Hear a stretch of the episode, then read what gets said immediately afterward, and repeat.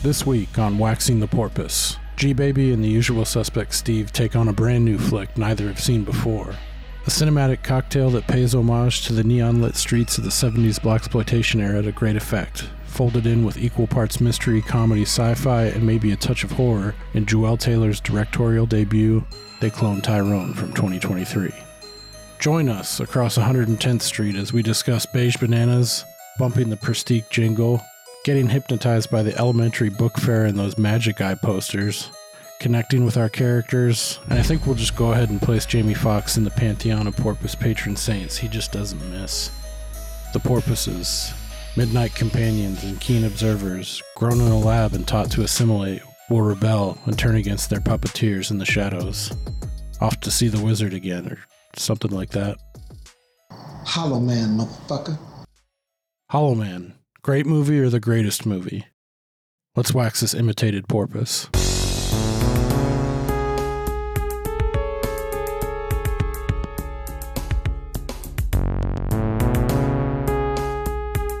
Chase, don't do that.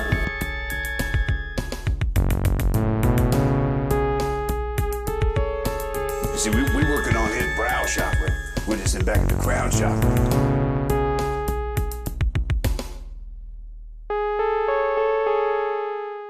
But the last hour is just blank.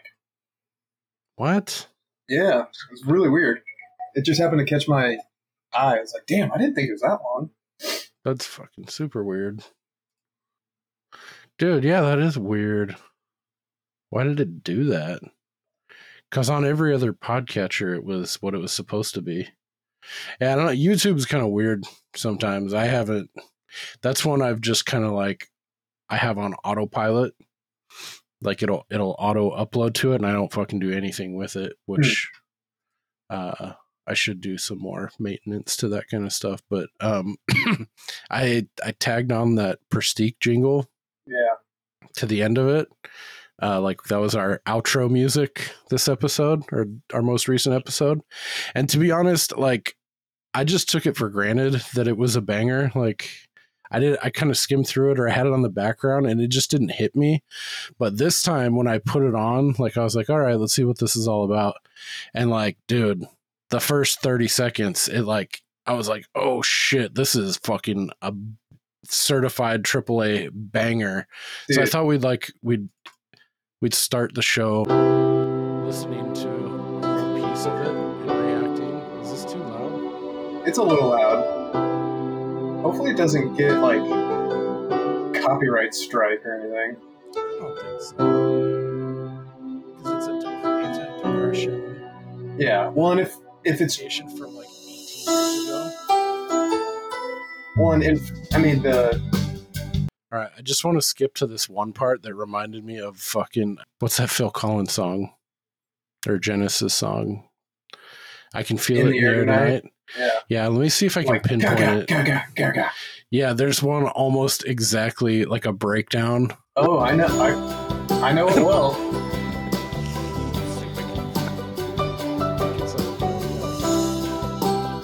I've had that song like stuck in my head for like eight years.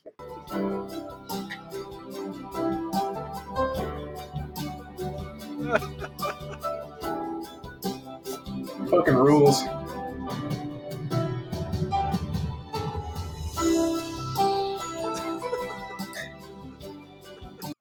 And then just comes right back that. Dude, it's so Did you- good.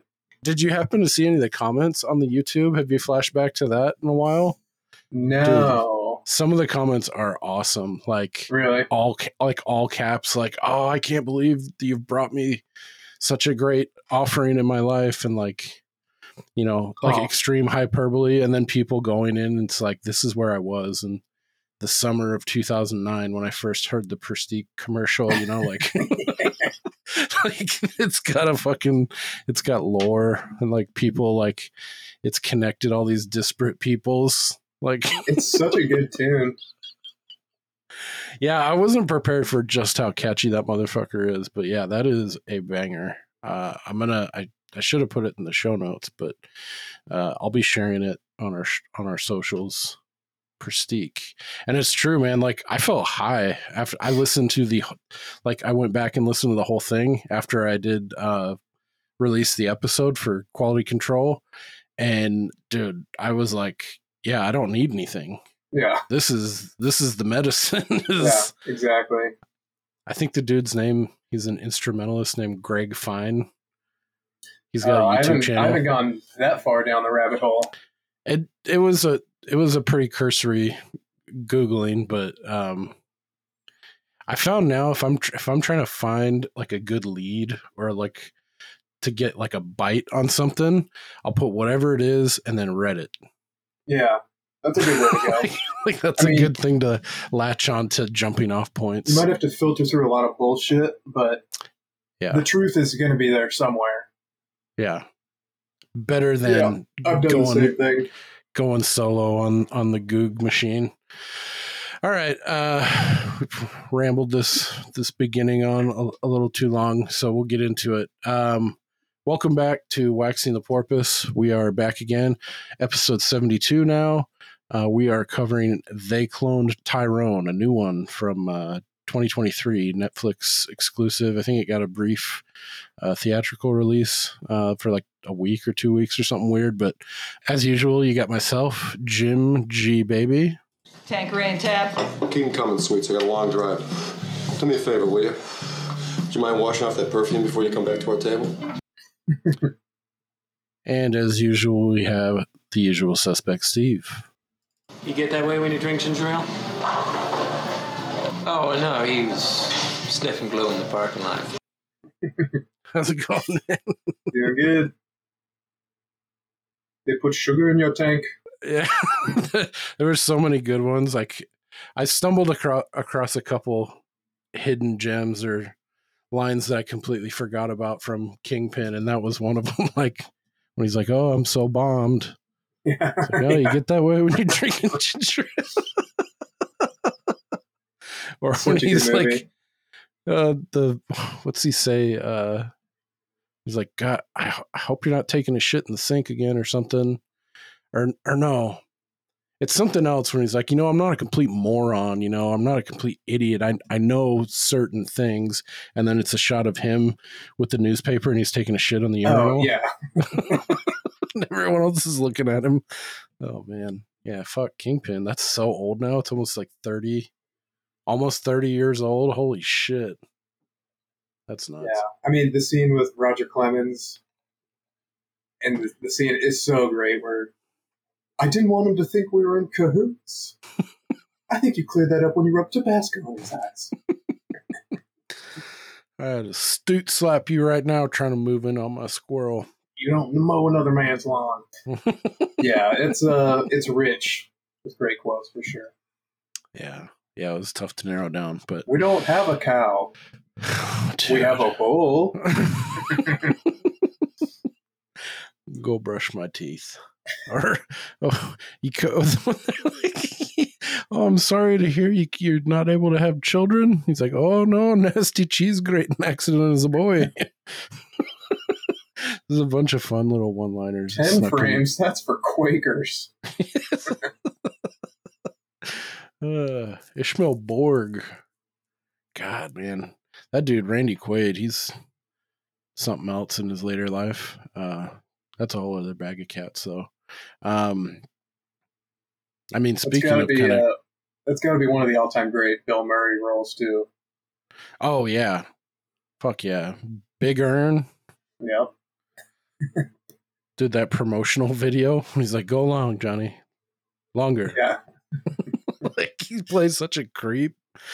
Uh, and And his by the hair end, just gets like, progressively losing- more and more fucked up in that last sequence. it's like it's like more dense like slightly more dense like cotton candy Yeah. like in the machine you know when they're making it shaping yeah. it it's fucking oh man that'd be a good one to like a, a rewind a retro watch um Yeah, this one I thought we'd do something kind of new, just because I was kind of scrambling on something to to decide on before we get into our our Halloween slate. And I saw this one, a preview of it, kind of came out of nowhere on my radar. And I'm a huge John Boyega and Jamie Foxx fan, and I heard black exploitation, like sci-fi, creepy, kind of skirting the edge of like horror. I was like, and I saw, I th- I think like the first half of this trailer, and I was like, sold. Let's do it. So this was a new one for me and for you. Um, what do you think of this one? I liked it. I did. Word. I liked it. Um, Nice.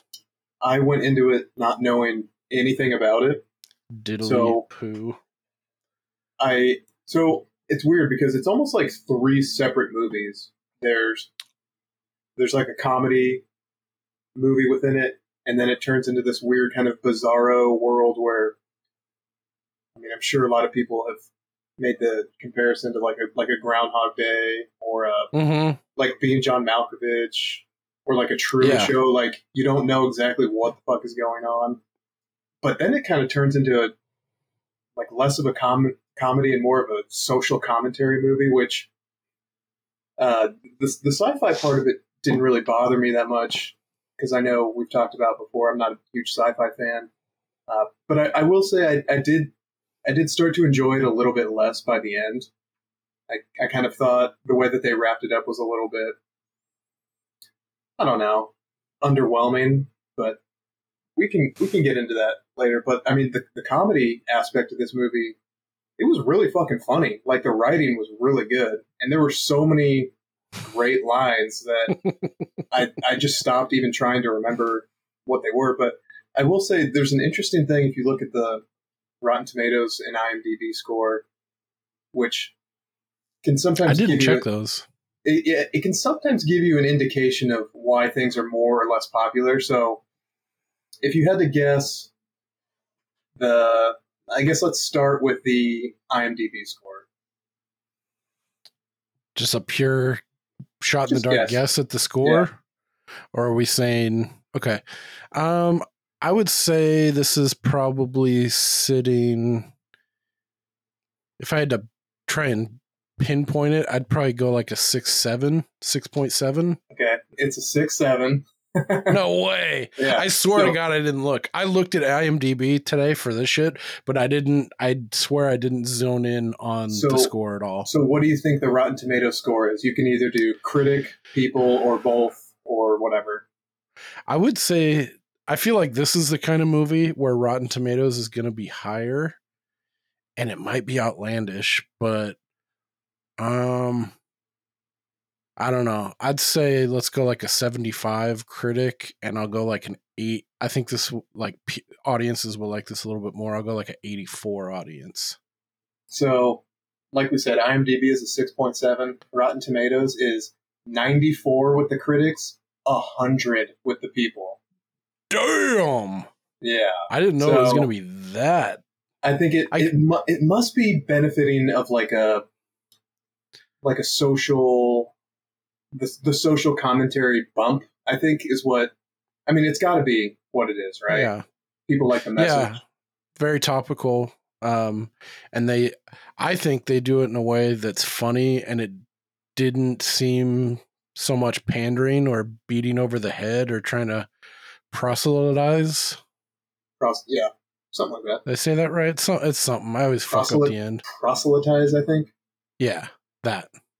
Yeah, Um, it didn't. It didn't cross the line in my mind to a full on message movie, bummer porn, like just trying to make you feel bad in the end. But it was such. It was such like a decidedly different vibe by the end than the beginning. That I don't know. I was a little disappointed, mostly because I thought the beginning was so fucking funny, and the the kookiness I thought could have gone a lot of different ways. But then when it wraps up, I was like, ah, I really didn't. I didn't love that. And one of the final scenes, uh, I really was like, fuck, that's. I don't like that at all. So, but yeah, we can. We can yeah, get we'll, that. we'll get there. Um, so, what did you think about it? Because this is a first time watch for you too. Yeah, uh, I dug it. quite a lot. Uh, yeah, like it it had its hooks into me like right away. Um, and I don't think I had as big of a problem with you at the end. I think it wrapped up real nice, and I honestly don't have many complaints at all. I f- it felt tight, felt pretty punchy, and we're kind of like hitting, going from spot to spot. I I definitely laughed my ass off more than a, handful of times. Um, if anything, I I would say it could have been trimmed. It could have Mhm. been. I know there's a lot going on in this one, and it's only. I mean, I think it's two hours and two minutes or something like that. But I feel like they could have cut out some stuff around like after the hour mark, like somewhere in between the hour and the hour and a half mark. I feel like they could have pared it down to like an hour and 45 and that would have just made it better in my mind, but I I, liked it. I liked it a lot nonetheless. Yeah, it was good. Jamie Foxx was fucking outstanding. I was just gonna Um, say, like, if if Jamie Foxx is not in this movie, it's significantly worse. Oh, yeah. he is so fucking good in this movie. Just in general, Yeah. I think I think he's one of the most underrated. Not even just actors, but Like Renaissance men of Yeah. our time. entertainer. Yeah, he does it all. Is there anything he cannot do? Seriously.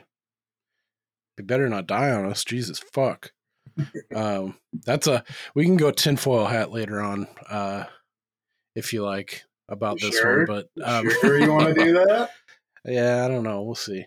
Uh I I like him a lot in this, yeah, and I agree. I don't think there's anyone else that could really pull this off. Like maybe like a Chris Tucker in his prime, but it wouldn't be the same. Um Man, I don't know. I'm talking like you you've never seen the Fifth Element, so and Chris Tucker's in that, and he brings the pain as as like a radio DJ off his fucking tits. But uh I like John Boyega a lot in this too. I'm I've been a big fan of him since since uh, Attack the Block, which he made, which I think that was his first shot at stardom, and that was before he was cast as Finn in the new Star Wars reboots. That's probably the only thing you know him from, if at all. And I don't even think I've seen all the new Star Wars. I saw. I remember seeing him in one, Yeah. but I, I think I'm a couple or several behind at this point. I just don't. I just don't really care about Star Wars. So Yeah, I, I don't think you're missing much. Uh, but yeah, that's a that's a fight for another day. Um, I mean, he was great in this one too. I liked him a lot. Yeah, I like him. I think he's a great actor. Uh, he's been in some stuff after this that I don't think you've seen. Um, It's a safe bet. yeah, he was in uh, Pacific Rim 2, and that was kind of a stinker, and it was a big action thing.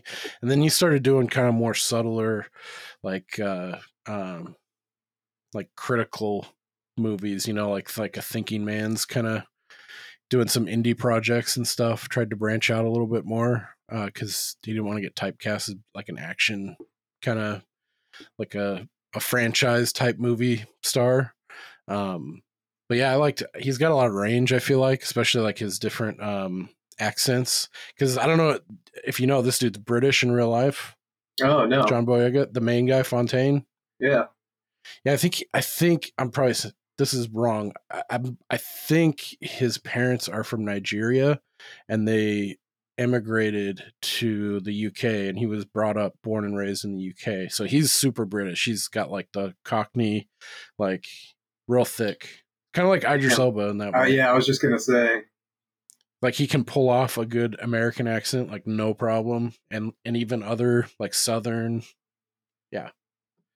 There, there were Um, a few times in the wire though where you could you could hear Idris, creep out. Idris or Idris Elba. You could tell like this guy doesn't speak like this normally, but I, I never would have guessed it about uh, this guy. Yeah, Idris in when he was he had a bit role in The Office, like a recurring character for like six episodes, and he nailed it. It was just straight, pure, just Huh. American accent, and he nailed it. But like he was in Prometheus, the Alien prequel, and he's got a weird. He's he was going for like Southern, and it comes out like like uh hillbilly British, like a cowboy British. Like it, co- Oh, it comes and goes, but he's got this southern like kind of drawl to it but it just it, it's really herky jerky. But anyway, uh, yeah, John Boyega, I thought he he killed it. I thought he was great as You know who else I really great? like Yo Yo. Oh, Yo Yo's awesome. Yeah. Just one What more thing say? about uh, British people who do a great American accent. Uh, one of our biggest man crushes around here is Matthew Rhys, who was in the new Perry Mason. Oh yeah, that guy's yeah, awesome. he does he does a great American accent, and he's Yeah. super super Welsh. Cool. I would have never guessed, and, and I saw like a behind the scenes thing for Perry Mason on HBO. I was like, oh shit. Yeah. What else has he been in that you guys are fans of? I know he was in that Americans show for like a long Yeah, time. I never watched wife. it. I never watched The Americans. I only watched me Perry. Mason based on your recommendation. I saw him interviewed somewhere like a year or two ago. I don't know what he was promoting, but uh, he just came across as like a super cool dude. Mhm. So, and I think it must have come up on here at one point. I was like, oh, yeah, I know that guy, not from anything he's done, but I just saw him somewhere promoting something. And, and that's when you clued me into Perry Mason. And Yeah, yeah, he he is fucking awesome as Perry. Check out Perry Mason. Sign the petition so they'll renew it for season three. Goddamn HBO fuckers, they don't know what they're doing. I was like, come on, dude, you can't just leave it right there. You gave fucking Boardwalk Empire like however many seasons, whatever.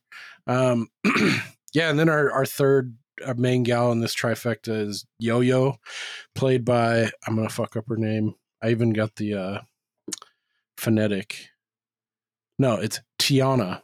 uh, Yeah. Teyonah Parris. And she's from, people know her as Monica Rambeau from the upcoming Marvels uh, and WandaVision. She was in the reboot Candyman a couple years ago. She played the Candyman's girlfriend. Um, she was in something else too that she's known for. But yeah, I liked her, her character a lot in this flick. Yeah, I got a couple of sound bites of her. So, yeah, I guess to get into it real quick. So, we got Fontaine, aka Tyrone, uh, played by John Boyega. Uh, he's kind of like a drug dealer. Uh, he's he's like a it's like king shit, soft spoken, man a few words. Uh, people don't fuck with him. Um, this takes place in a, a place called the Glen. It's like a it's I, I saw the director chose to do this on purpose to to he was tr- along with the timing like you're not supposed to really be able to name nail down the time frame where this takes place or even where it's just kind of a fictionalized you know uh part of any city like in the south to mid-atlantic area so I remember there was a, a reference to Bitcoin, which was a pretty like concrete. Blockchain. Okay, so this is modern. So Yeah. has to be modern, even though it's uh, very like seventies feeling. I did like the soundtrack quite a bit. hell yeah Lots of bangers. fuck yeah yeah and the there were. costumes. Yeah. Yeah, the set design, the lighting was fucking rad, the costumes, like the way people were talking. And I guess to jump up to a, piece of trivia, I thought it was funny because you already mentioned Groundhog Day, but this dude, this this, this dude's um, name is Juel Taylor. This is his directorial debut, actually, which I thought was awesome too for your first feature. Um, he based this off his ex- experience in Mo- Montgomery, Alabama. That's where he he like used that as kind of a template, but he said it could be like you know anywhere in like the South, kind of mid Atlantic U.S. And he he was uh, strongly influenced by Groundhog Day, They Live, It Follows, and Napoleon Dynamite of, of all things. But he said those were his direct influences. I can't see Napoleon Dynamite so much. Maybe just the spirit of it, I guess. Um, but the other flicks too, yeah. I mean, even some of the shots when Fontaine, when he wakes up a couple times, they do that weird camera that and the clock. It made me think of Groundhog Day because then he's like, his clones are reliving, you know, like, Yeah. um, Have you seen Palm Springs? is that with Andy Samberg? is. It and, is. Yeah, and there's that weird time tunnel. It's very much like Groundhog Day, Yeah. just a 2020 version. It's funny. I like it. Yeah, I like me and Kelsey watched it and we we got a, a good kick out of it. I can't remember what the gal's name that played opposite him in that. She's know been in a couple things. She was in a really good Black Mirror episode. Um, are you a Black Mirror guy? Yeah, I've seen a few episodes. I, I couldn't really get into it. But... There's one with that girl. Yeah, the I I think it's petered out after season three, but all of season three is fucking rad. Um, but that gal who plays opposite Samberg in Palm Springs, she is in a excellent, like one of my favorite Black Mirror episodes with Jesse Plemons is in it also, and he plays a Ah. real creep. Uh, yeah, it's season. I'll I'll send you a, a thing of it. It's season three, episode one, I believe. Um, like the USS Callister. That's a fucking great episode. Um, but yeah, then we got Slick Charles, played by Jamie Foxx, and then Yo Yo, played by Teyonah Parris. Um, and so they they're kind of brought together through chance and happenstance, but I've always enjoyed the camaraderie of good friends competing in games of chance and skill. it all it all revolves around um, Fontaine, John Boyega. So we kind of open up on him. He's kind of doing his rounds throughout his his neighborhood, like his area, his turf, and he's collecting. Uh, he's he's a drug dealer. One of the first things he does is he there's this other rival. His name's Isaac. He goes up and he runs over one of Isaac's crew, like in his in his gang, and then so Isaac's on him, like like oh man you gotta you gotta get this guy for me he broke my leg so so that's kind of in the background and that'll come up later but then that's where we get slick charles introduced he kind of shakes him down for his money and then that one of the lines i thought was funny because yo-yo and slick charles get in a fight and he think he she fucking walks out on him and he thinks she's coming right back and he's like that's why i nicknamed you yo-yo because Yeah. you always come right back and then it's oh shit it's fucking it's Fontaine. Fontaine's comeback. We get we get that intro, and then all of a sudden, this is probably one of my favorite like lightings, like with the pink, like the neon, and like like it's all dark right in front of Fontaine's house. All of a sudden, there's a car behind him, and he gets out and he gets shot like nine times. Or is it, he's still at the motel, I think, because he goes in. Uh, Charles doesn't have his money, and he does. Oh, the, right. So, the yeah, classic, okay, like, he's just in the just about to call you. That's And right. yeah, he- doesn't make it back home. He doesn't even leave the the parking lot. Right. Okay. Yeah, he tear, so he tears the room apart, gets the money, and I mean, there's I can't remember exactly, but there's some funny lines in there where Jamie Foxx is like, "You're lucky I'm a lover, not a fighter." Yeah. And yeah, then, yeah, it he totally gets in his car. stage. Gets ready to leave, and he sees the, the car behind him, so he grabs his gun, gets out. They shoot him down, and It's he like he knew. He's like, oh fuck, man, I'm in a tight spot. yeah, Yeah, and I wasn't expecting that right out of the gate. I was like, "Oh shit!" So, because I knew this guy's the main character, I was like, "Are they going to do some like, all right, this is the end, and now we're going to go back like, okay, six days later?" I was like, "Please don't do that," because I wasn't really in the mood for that. And fortunately, it's like right when it goes to the next scene, it's like Groundhog Day. It's like he just had a bad dream and he wakes up, but he just got shot. He got shot four times or five times at first, and then they get out and they go straight point blank, shoots him four more times. So it's like he's there's no question he should be dead. And then he wakes up, so you're like, oh, he must have just had a fucked up dream, you know, or whatever. So then we go along with him again, but then he goes and sees Slick Charles, and this is how we know, okay, this isn't. There's some weird shit going on now because Slick Charles is like freaked out. He's like, you're like the fucking ghost of Christmas past trying to fuck with me. Like, he's freaked out. He's like, I just saw you die last night. And then he's like, and so did Yo Yo, because like she heard the gunshots, and you know, so she she saw you. So that that's what really brings Yo Yo into the mix fully. Oh, and then right before that too, though, like when Fontaine does his his daily routine, goes to the liquor store, gets some some Rillos and a and a forty and a scratch off. He sees like this weird. It looks like a zombie dude that has like a wound walking down the street. Then we get like this men in black, like all blacked out SUV, like CIA type weirdness, pull up on him and then abscond with the with the dude. He's like, "Oh, what the fuck was that?" But that'll come up later because Yo-Yo says she does. We don't know this at this point, but she's like, "I saw who the perpetrators were." So they, she's like, they kind of hem and haw a little bit, and then they're like, "All right, show me where this was." So then they go, and it's this black SUV, and it, it just some like rundown looking like a trap house. It's called a couple times. yeah. And they break in, and then that's when they find the elevator. Right. Yeah, and it has like yeah, they're like, what kind of fucking trap house is a break room with lockers and like there's all this like it's a really it's an off putting like right away I was like, okay, this feels like a Twilight Zone kind of like episode. Like we've gotten into some cool like like funky strange territory. So I was I was with it the whole time. I was like, fuck yeah, let's see where this goes. And then yeah, they take this high tech like elevator that goes down and uh slick charles is super against it what does he says like he's like we're we're we're spelunking right now. He's like white people spelunk. We don't do this shit. Um and then so they walk into the super high tech lab and then this is one of the things like i was kind of curious about but it's it's clearly like a white dude trying to be black.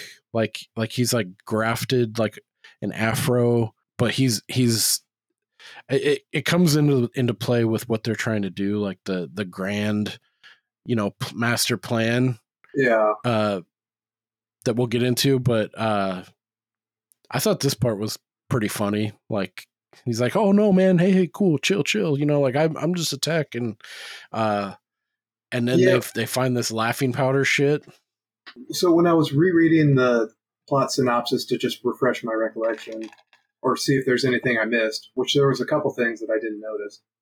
Um, it described this guy and the Chicken Shack boss yes as um, light-skinned black guys. And when I watched the movie, I was like, I just thought those were white guys. yeah i'm pretty sure they were Okay, I mean, I also have i'd be willing to not the my best life on it. vision, but I thought they were just white dudes. Like I, I didn't pick up on like they were light skinned black dudes. So I don't know if No. that was just me or No, I thought they were a thousand percent white, and I think it goes to the very end when other Fontaine is telling him he's like, because Font- Fontaine's like, you mean those crackers that you got posted up at the chicken shop and the and down in the lab? He's like, they're they're not an exact match or whatever, you know. Oh, like, it's okay. the it's the hair, it's so stubborn, or something like that. like but uh yeah he alludes to like the that those are like some of the prototypes of them trying to like assimilate and whitewash the black race you know that that goes along with the master plan that we just spoiled. But um yeah they they're definitely super white dudes. Um but anyway yeah so they go down in this lab and then uh slick charles sees a pile of it looks like coke and so he takes a couple toots on it and like a gummy and it turns out it's like this like some kind of mood enhancer like laugh laughing fucking powder that just gives you the giggles. Some of the shit he was saying while he's doing this weird chuckle while he's pointing a gun at this guy he calls him a beige banana. And does these like, little chuck it's not it's not snow, but I can still ski on it. yeah yeah and then uh uh yo-yo sees it and she's like oh I don't, I don't mind myself and she takes a toot off of it and then so they're they got these giggles and then uh she ends up doing something like poking him or or screaming at something and he shoots this dude and then Yeah. alarms go off so they got to get the fuck out of dodge but before they do fontaine sees like sees like a like a morgue slab you know with a couple bodies and he happens to lift over the tarp that's atop one of them and it's him and he's looking down at him front and it's got all those bullet holes that were like you know scattered across where his his chest and it looked like eight or nine. So he's like oh fuck that wasn't a dream or whatever i chalked it up to you know? So they get the fuck out. They go crash at yayo's grandma's house which i liked i liked kind of the setup they were able to do to, and flesh the characters out like like her and her 1000 nancy drew Yeah. books that she has all stacked up on her her like Yeah. childhood room. so it's like okay, she's like a gumshoe, like she's like into this shit, like she wants to like be a detective, and they they carry that through the rest of the flick too. But like you get the idea, like Slick Charles is is like uh he's a little bit more effeminate. He's like I'm a lover, not a fighter. He's like a player type dude. Like he's not like our alpha or our, our main protagonist.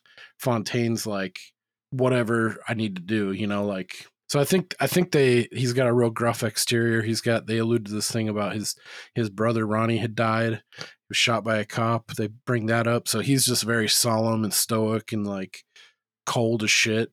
So I, I, I felt like the between the three of them, I what do you think? Were th- did you get enough to like care about them as characters, or feel like you knew enough about them to be invested?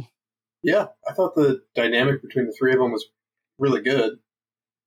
You know, you've got like you said, the like the brooding tough guy, and then the comic relief, and then Yo-Yo, who's kind of the the driving force behind you know. Because then the next day they wake up and they go back to the house, and the house is just normal. Yeah, and what's his face? He says, uh, uh, Fontaine's like, "What would that uh, Scooby Doo ass bitch do?"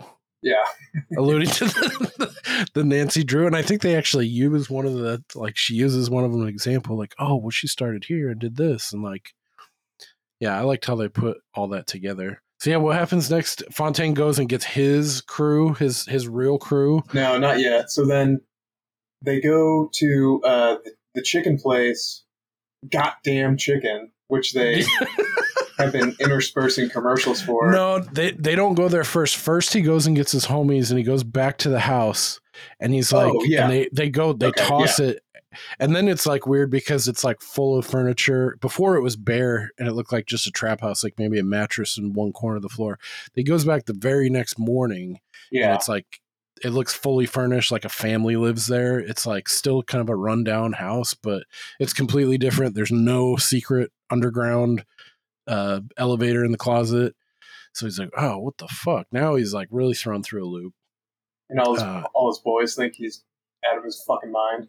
Yeah, he's like, "Hey, I think you just need some water, man. We're all gonna go get some water.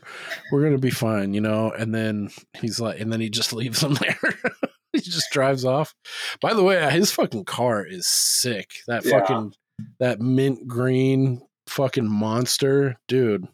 I I looked it up. I can't remember what what kind of car it was. Um, I, th- I want to say it was like a Pontiac. I, But I feel like anyway. I looked it up too, and I also can't remember. dope car. Really dope car.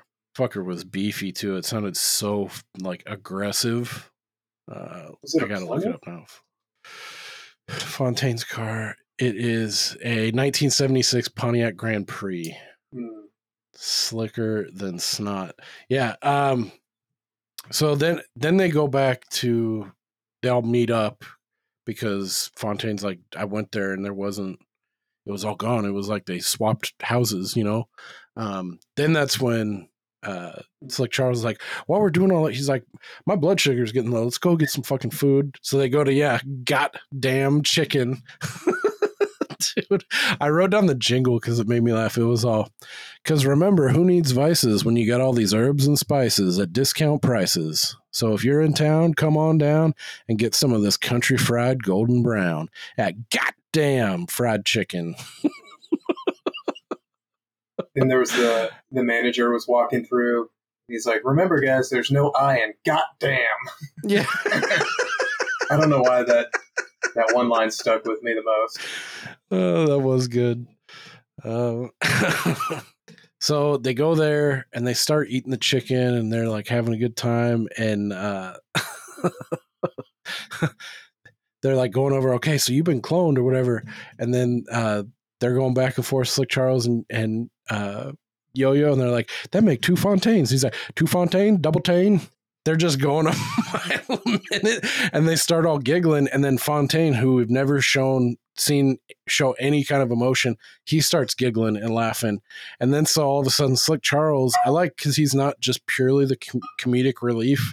Like he's the one the first he's like he's like yeah i never seen you i never seen you laugh before. And then he starts getting all serious and then he does that like pan around the chicken shack and he sees every it kind of slows down and everyone's like losing their minds laughing eating this chicken. And then the horror sets in you know kind of like a get out moment almost it reminded me of. And Yeah. he's just like he's like it's the fucking chicken you know he throws it off the table like we can't if they put it in the fucking chicken. So like they put two and two together like that laughing powder they're putting it in the food that they eat and, and like you know trying to control their minds and shit like they start going on this trip Well, and then and then Yo Yo sneaks her way back into the office yes that's to right seduce And- the guy to yeah try to find something, and that's when she discovers that they're sur- basically surveilling the entire town. And is this when they find out that they're also putting that powder in grape drink and like women's Yes. hair products and Yeah. Because like Charles jumps in the back of one of the ar- unmarked vans that he sees oh those yeah, those shady characters coming out of, and yeah, they go to a they go to a hair salon. I can't remember what the product was, but it was this crazy purple goop looking shit that everyone's getting in their hair. Like the one guy was like, "They just cut all my spending, and I gotta be now. I gotta start paying for stuff for my classroom out of pocket." And then they put it in the hair, and she's like, "But you know what? Maybe I'm just tripping." Like it, it real subtly and quickly i felt like they did a good job at like okay this is what this shit is doing to people like and they're they're kind of like spreading it through the town like this the tentacles of control you know um oh yeah i had one soundbite from earlier from uh yo-yo that i thought was super funny. You ain't getting no motherfucking David Carradine for 50 bucks. Most I can do for you is a Susan Sarandon. Let me just, and Yeah. giving you know david carradine for 50 bucks i'm curious though what's the susan sarandon what's the David Carradine? You jerk off He's with the a dude belt who- around your neck and die. yeah the autoerotic asphyxiation Well, yeah, but how do you give somebody an autoerotic asphyxiation? She just sets up the choker i guess? I don't know. So then, The choking mechanism? Sarandon?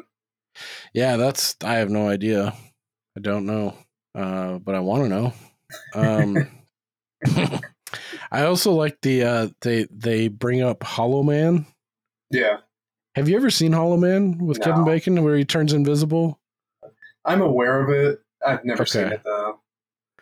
yeah i like this part too when they're talking about that one the fucking You see me.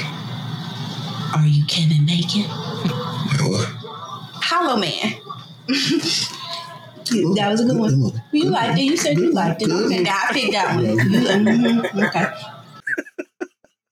dude the way jamie Foxx is like yep good movie good movie good movie. Yeah. like he just fucking nails all the every nuance you know like that's what puts him over the top um but yeah i liked how they they brought they had the hollow man gag and they bring it back later on when we meet kiefer sutherland of all people but i think the next the next spot is after the intel yo-yo gets from the dude at the chicken shack then they get like a key card and then they make they know or they get a tip from frog Yeah, the guy out front of the liquor store to check out the church. Yep. and one ch- like mount zion church in particular uh did you recognize the pastor David Alan Grier I didn't. No. yeah he that was him he was in Blankman uh he was in he was on in living color with jamie Foxx of all people so just to show you like how how much better jamie Foxx is aged Yeah. So I know I know Dag, but I just didn't recognize him in that role. I don't know why. Yeah, he's. I mean, he has put on a little bit of weight, and they they grade him up. I don't know if that's his natural or if they they did that on purpose to make him a little look a little bit older. But he's fucking pretty gray and looking. I mean, he still looks good for however old he is, but he look he definitely looks older than Jamie Foxx. That's for sure. Yeah. Um, yeah, I thought I thought he was it was fun to see him in this as the pastor, and all throughout, like some of the shit that he's saying and the shit that you hear on the radi- radio is kind of subtle. Some of it's like on the nose, like you're a slave to the grind, or like you know they're putting out these this uh, it's almost like hypnotizing, t- tying into the mind control thing that we are about to get the lid popped off. Um, so they they they find the other another elevator underneath this church and then they go down and this is when shit like really takes a turn would you was this too stark of a turn to like the sci-fi or getting or like the weirdness factor or did this kind of draw you in more or Uh, did you it- start it to definitely lose it didn't draw me in more. Yeah, I was a. I, I don't know. I was getting a little skeptical at this point because I'm not a huge sci-fi guy, but I wasn't totally out. I was still in, just kind of like, all right, well, where is this going? And still had an open mind, but yeah. this is where they they go down and they're like shit uh, how are we going to scope this out? But luckily, they go into the John, and there's like six people with these fucking like crazy radioactive suits that cover every part of you. Even like the mask is like all blacked out. So they hijack those from these three people, and then so they're able to kind of.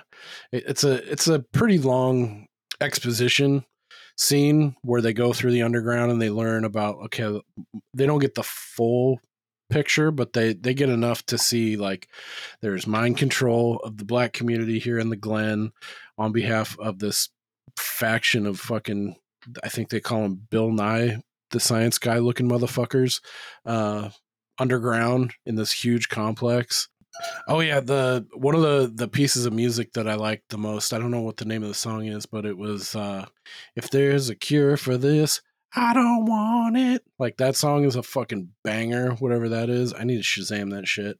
Um and then like some of the scenes like it it it, it looks like it reminds me of like a 60s or like a 70s like Cold War like room. Like like some of the shit's analog, they're writing with like pencil and paper like one of the audio recordings, and it's like she's like, I don't want to see Daquan's broke ass anymore. All he does is make excuses, you know, and he's jotting down notes and shit. Yeah. And like there's like sonar and radar. They're tracking everyone. There's this one chick with her eyes peeled back, like they're doing clockwork orange to her, like feeding her like media, like like inducing seizures. Uh like in Street Fighter. or Street Fighter. Carlos Blanca. Charlie. I wish I had that one. Um, Get your beige ass the fuck out of here, you fake Obama looking motherfucker.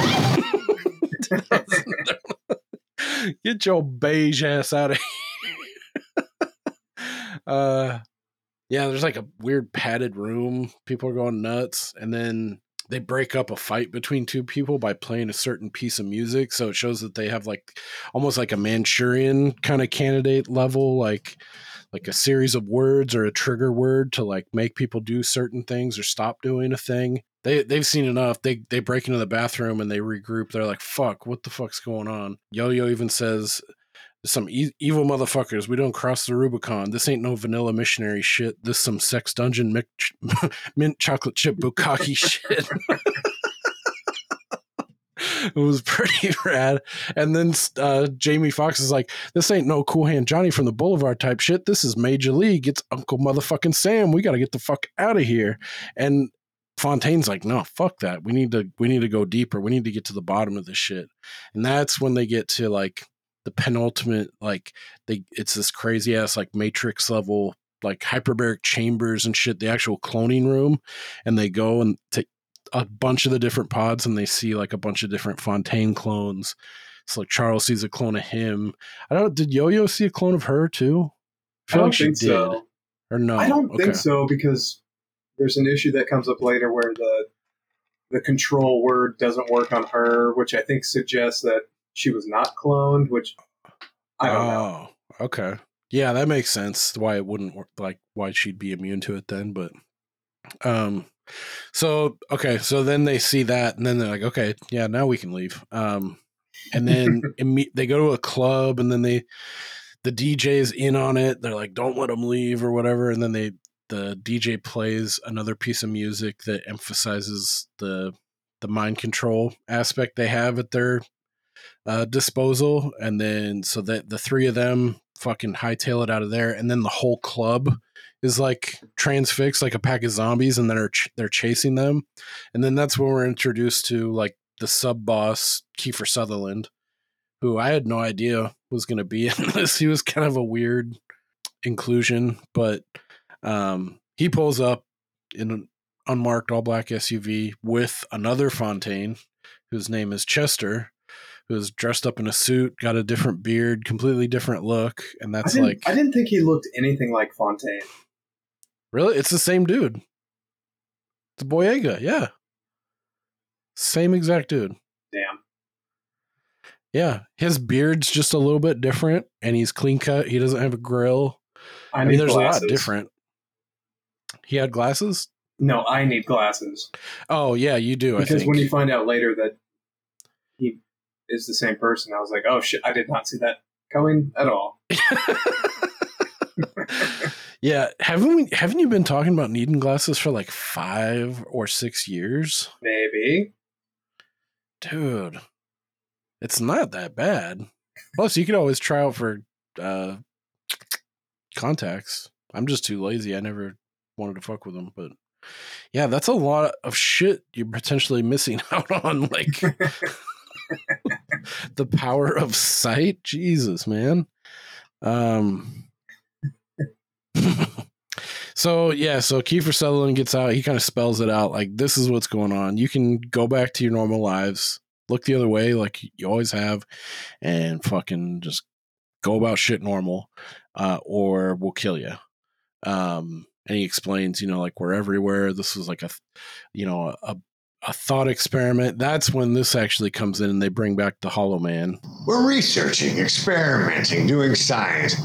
For the greater good, I might add. Oh, so you Kevin Bacon. Hollow man, motherfucker. I love that shit. That fucking that kind of humor is my shit. Um so after that they're like they pretty much have no choice. Although Yo-Yo and Slick Charles, I don't know about Slick Charles so much, but Yo-Yo's like wanting to be like, "Okay, what's our next move?" And then Fontaine's like, "Nope, fuck this. Like I'm done. There ain't shit we can do about it anyway." Uh, so then this is where I think they could have taken some time out because then they do like a fucking getting back to normal, like putting your head in the sand montage.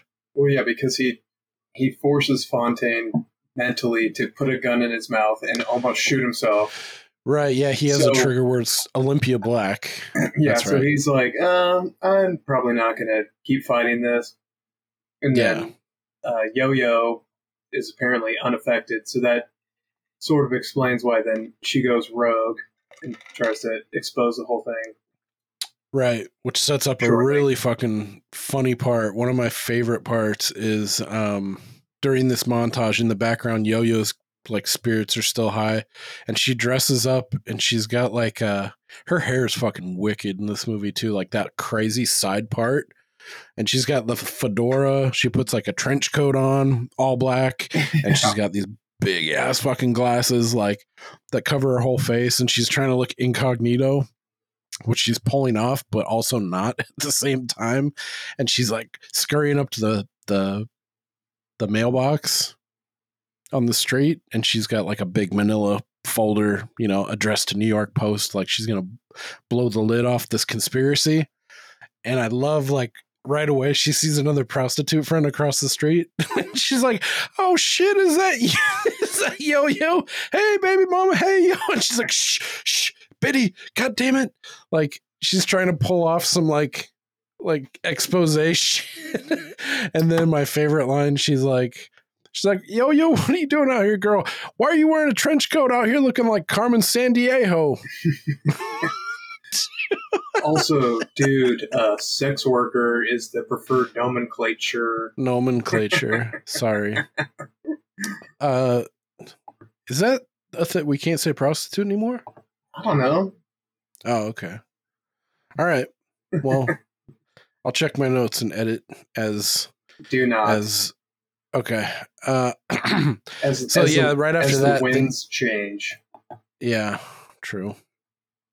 Uh, so right after that, then uh, we see Yo Yo get snatched too in the unmarked all black SUV. So that sets up her, and then like the other thing that tips off that that uh, tips the scales for Fontaine is they've kind of sprinkled throughout the movie, like when he wakes up or like he starts his routine, he goes and checks on Mama. He knocks on the door, who we never see and she's got like a stock response. Like he wakes up, I made you some sandwiches. She's like, Oh, I was just at the fish fry, I'm full. Or he comes back later, like, Hey, do you want me to get anything from the store? And she's like, No, I'm good, baby. I'm reading my stories. And then then he like it's not something superfluous. He knocks on the door and he's like breaking down, like he's crying. He's like fucked up, like dealing with all this shit and he's like mom I, like i really need to talk to you like something that a canned response isn't it's not going to sound right and it doesn't so then he fucking breaks down the door and it's just a recorder i was like oh shit i did not see that coming Yeah. Th- this was a big moment for sure. yeah Did you did you get any inkling before this, like that something was off with the mom, or did you see this coming at all? No, not at all. Yeah. I think the movie, I think in hindsight, if you wanted to be pretentious fuck and be like, oh, I could see it coming now, like hindsight 2020, like looking back on it, um, I think that's dumb. But I feel like the film also does a good job at kind of lulling you into maybe very subtly that you would never even second guess that, you know? Yeah. Um, just with everything that that's going on in the film and like her responses to him checking on her. So yeah, it felt like a pretty good, well earned rug pull to me. Like when he's like, "Oh fuck," so he trashes that room. It's just a one a single table. He's horrified with a tape recorder Well, with like that- canned responses. So at, this point, I was kind of out a little bit. Like, ah, fuck, I don't. As much as I love Kiefer Sutherland, I didn't really love the the storyline he was pitching. Like, we're we're doing this to indoctrinate people and do my, you know. Yeah. So, but then when the when he kicked in the door and the mom was a tape recorder, I was like, oh shit, this this might bring me back a little bit because what the fuck does this mean? Is this all Right. like a simulation or Yeah, like, a- like a it's like Truman Show thing again? Like right. So, Yeah, that's funny. You keyed in on that too. I saw other people compare this. Someone said it's like uh it's Truman Show and something else, maybe mixed perfectly. Maybe they said Get Out, but I, I feel like it was something else.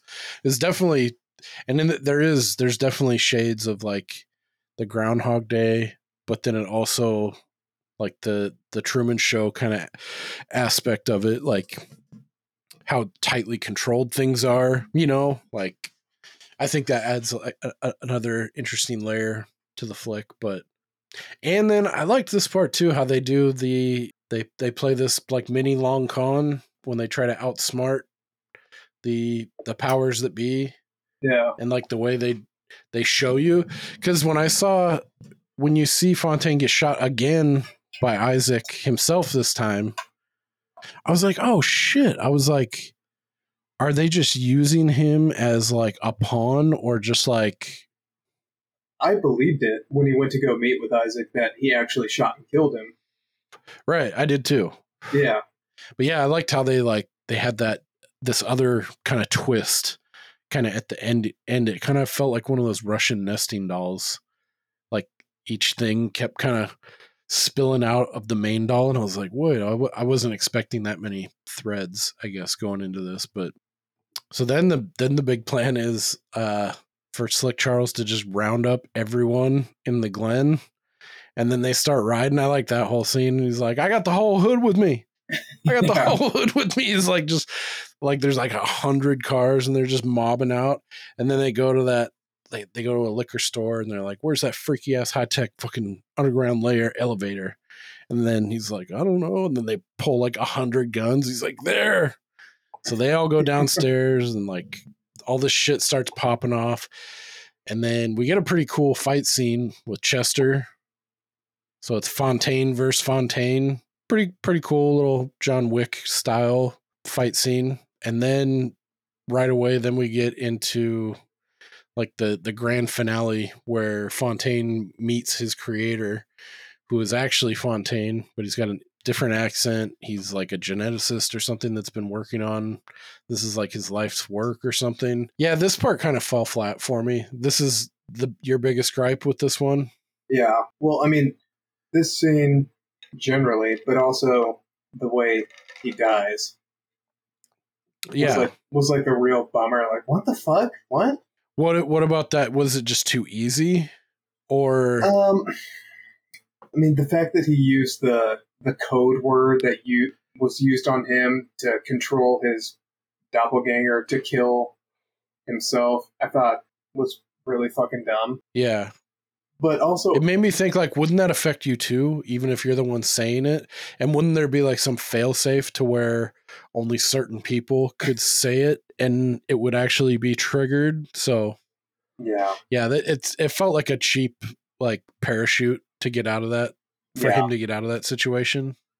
Yeah. But then, so they unveil that whole master plan is like he he says, assimilation's better than annihilation. So the plan is to like over generations breed out the black gene or DNA from their heritage or structure, and they had it had they didn't zoom in on it, but they had these like seven like hyperbaric chambers going from various shades of like dark black all the way to like a Caucasian, blue eyed, blonde, you know, human. So that was like the big master plan was just to eradicate black people and this is how they're doing it in secret underground. I guess this was this was a slight misstep for me too, but it didn't take me out of the whole movie. I, I liked the journey. I liked the ride. It Sounds like you're kind of of the same mind. Yeah. Yeah. Yeah, for sure. Yeah, we haven't done a bunch of new stuff. So this is kind of a fun one to to get something that's topical and I know we didn't there's there's a lot in this movie that you can go through like the the social commentary that's happening. There's a, I I watched a couple like uh like video essays on them that are real good that will explain this and and give a, a much better kind of perspective than I can deliver, but uh, and one of which I'll put in the show notes too. But I I did listen to some of the director Juel Taylor and his influences and the way he was talking about how similar to like in It Follows, where there's no definite like time period that's that's stamped out or that you're informed of as the viewer, and the same is is true for this. And he wanted to tap into like that 70s 80s kind of blaxploitation like design but in a modern yet nebulous kind of era. People have cell phones like you said they brought up blockchain things that are actually that are real topical because they wanted to sh- he wanted to show how like these certain parts of the black community it is kind of like stepping back in time. It still has this patina of like 80s 90s kind of um, vibe going on even though it's we're in 2023 uh, i thought that was really interesting. I liked that decision and the way that it was put on screen. But yeah, I think this guy knocked it out of the park. Not only with your directorial debut, but like, like you said, like the music's fucking awesome. The actors they were able to pull and the performances. I thought the story was fun. The set design, like some of the shots, like at night, were really cool with the fucking the neon lighting and like the smoke effects and everything. So yeah, I think I liked this all the way around. I thought it was well done. So we haven't finished the synopsis though, right? Oh, are we talking about the very the very very end where the lid blows off and they start showing like all across the country it's on like newsreels like is there a conspiracy? They're even they're still trying to spin it, you know, like Yeah, because I didn't think the the, the gentleman in Los Angeles, which was very clearly a, a Friday kind of oh yeah, he's Homage. dressed just like Craig, yeah. The fucking blue uh button up. Once again, The I, blue might, I flannel? might be fucking blind because when they showed him, I was like, I don't think this looks like him at all. But Really? Oh, I thought I got it from the the blue flannel he had on right away. I was like, Craig. no, I don't mean the Friday connection. Oh, I mean the um, Chester, Chester Copperpot. yeah. In search of local legend. Get your page ass the fuck out of here, you fake Obama looking motherfucker. Um, yeah, I kind I like this how they tied it back and it showed like it was like a mirror image of of Fontaine in the Glen, and then it's like in L.A. like homages to Friday, and then he's kind of doing his same kind of ritual, his routine, and then he gets back to the house and he's with his boys, you know, just rolling a rolling a doobie on the couch, and they're watching the news report, and then you see the second Fontaine back in wherever the hell the Glen is, and then all his boys are like looking around like shit. It's like Tyrone, that's you. So that's like they cloned Tyrone. That's I can't remember if if his name is Tyrone Fontaine in the Glen, and that's just his name, that they give that clone everywhere. But yeah, I like that ending too. Like it, it just it had a bunch of had like three or four exclamation points kind of put on on the flick that I that I liked. It was a good experience overall. I feel. Yeah, I would recommend it. Yeah, it was solid. Yeah, Jamie Foxx can't be his performance can't be understated. I think he stole the show too. He was fucking awesome. Oh, yeah. Uh, all right, let's see what's that do to our average real quick. Hey, come on. That brings us up to an 86.5. Sweet. We don't have any new emails. You got any colloquialisms lately that have been digging into your craw? Um, no, nothing comes to mind. Been in the movie theater lately? No.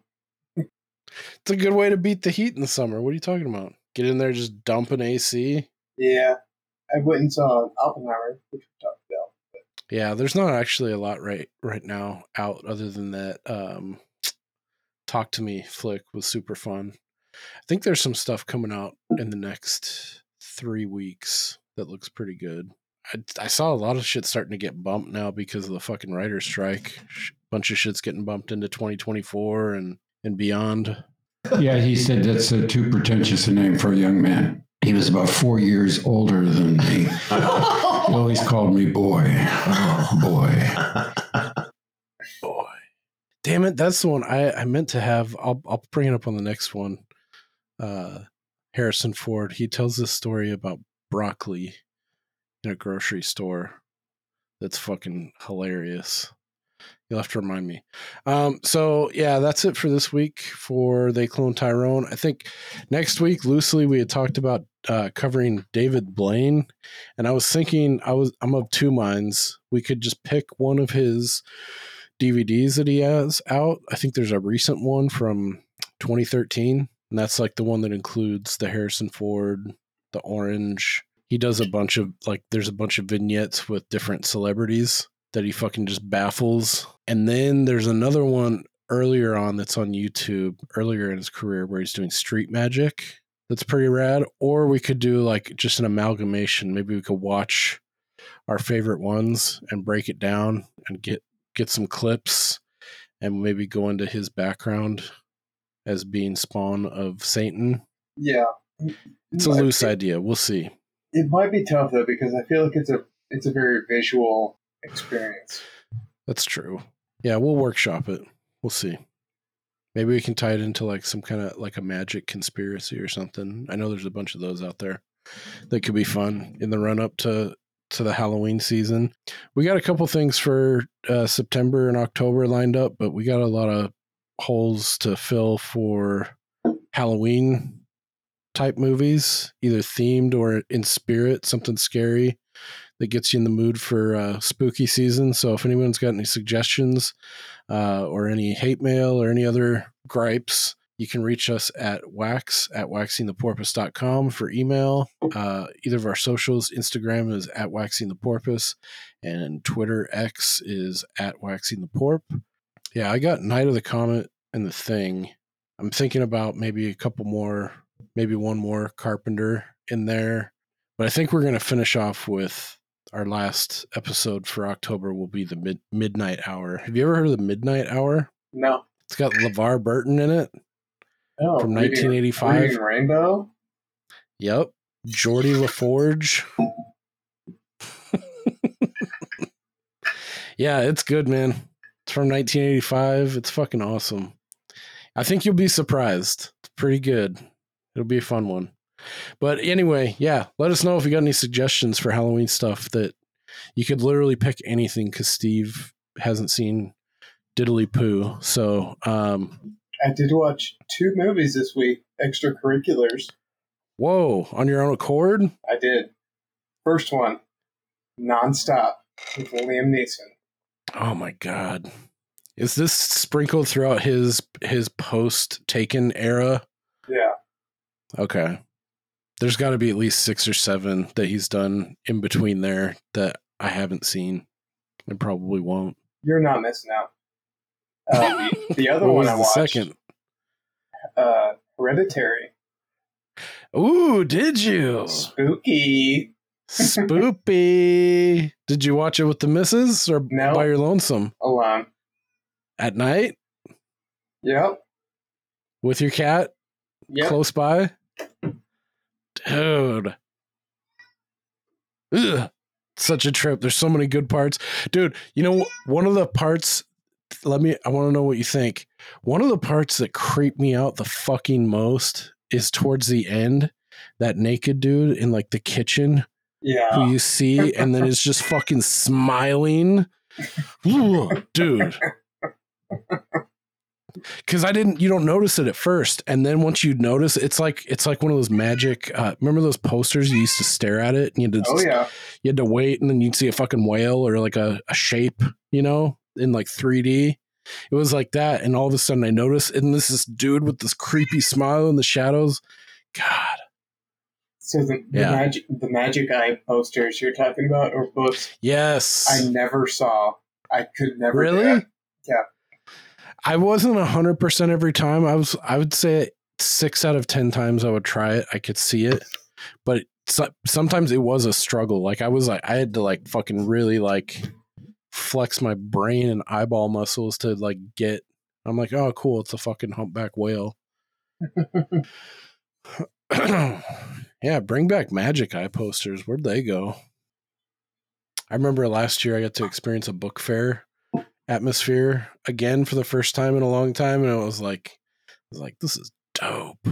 And you've seen those memes where it's like, it shows like a book fair, and it's like, you know, I'm going in with twenty dollars, the Lamborghini poster, and three goosebumps. like, hell yeah, fucking book fair. Remember bringing like an envelope on with like cash and like nickels and fucking quarters and shit. Like now everything's fucking like beep boop fucking phone. It's the QR scan the QR code on my child's backpack. Charge it. fucking weird. All right. Anyway, cool. Yeah, hereditary. Did you like it? I did. Creeped you out pretty good? Pretty creepy. Pretty, pretty spooky. Yeah. Dude. What the head? Ugh. Dude, that one's horrifying to think about like how like being the brother and like emotionally like grappling with that, like what you did and like oh god. And like the scenes with Toni Collette, the mom, dude, she's a fucking A tier, S tier actress. She's fucking goes for it. Dude, even just that first uh like 10 minute scene where she sees dead grandma in the in the room. Oh yeah. And the flies and shit. Hmm. No, I mean at the very beginning when her mom dies and she's like in her little workshop and she looks over and she sees her fucking dead mom. I don't remember that scene. What? Oh, it's Damn. it's like the first 10 or 15 minutes. Huh. I'll have to go. I need. I'm due for a rewatch. I haven't watched it in a couple years, but It sets the table for sure. yeah, awesome. I'm glad you liked it. That's that's a good stepping stone to like. They call it elevated horror, which is like a a pejorative in the in the horror community, but like it's it's thinking man's horror, or they don't want to call it horror. They want to call it like thriller, and you know, get too high minded about it. But I like that kind of shit. Like how that's kind of like the genre. They're injecting more interesting shit like that Yeah. instead of just you know your slasher formula monster killer kind of thing but sweet yeah you should you should check out uh Midsommar at some point that's the same director it's I know. he he's I've got a style of his own i'm i know i'm not as big of a proponent Mm. of Midsommar as a lot of people are i much prefer hereditary but yeah you'd be cheating yourself if you didn't at least watch it you know all right cool maybe that'll open some doors in the future for some other creepy shit any final thoughts Nope. all right take us out Pristiq.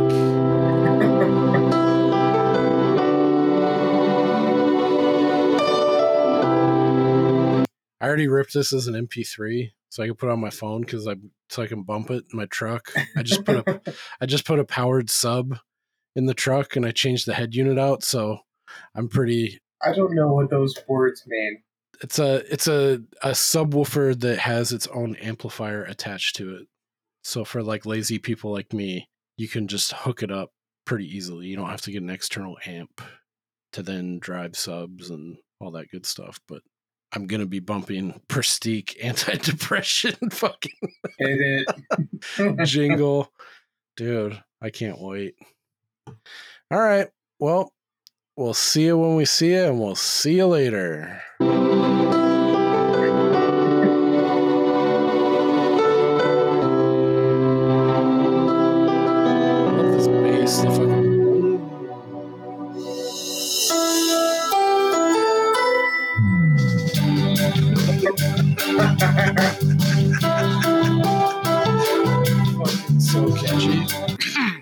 damn.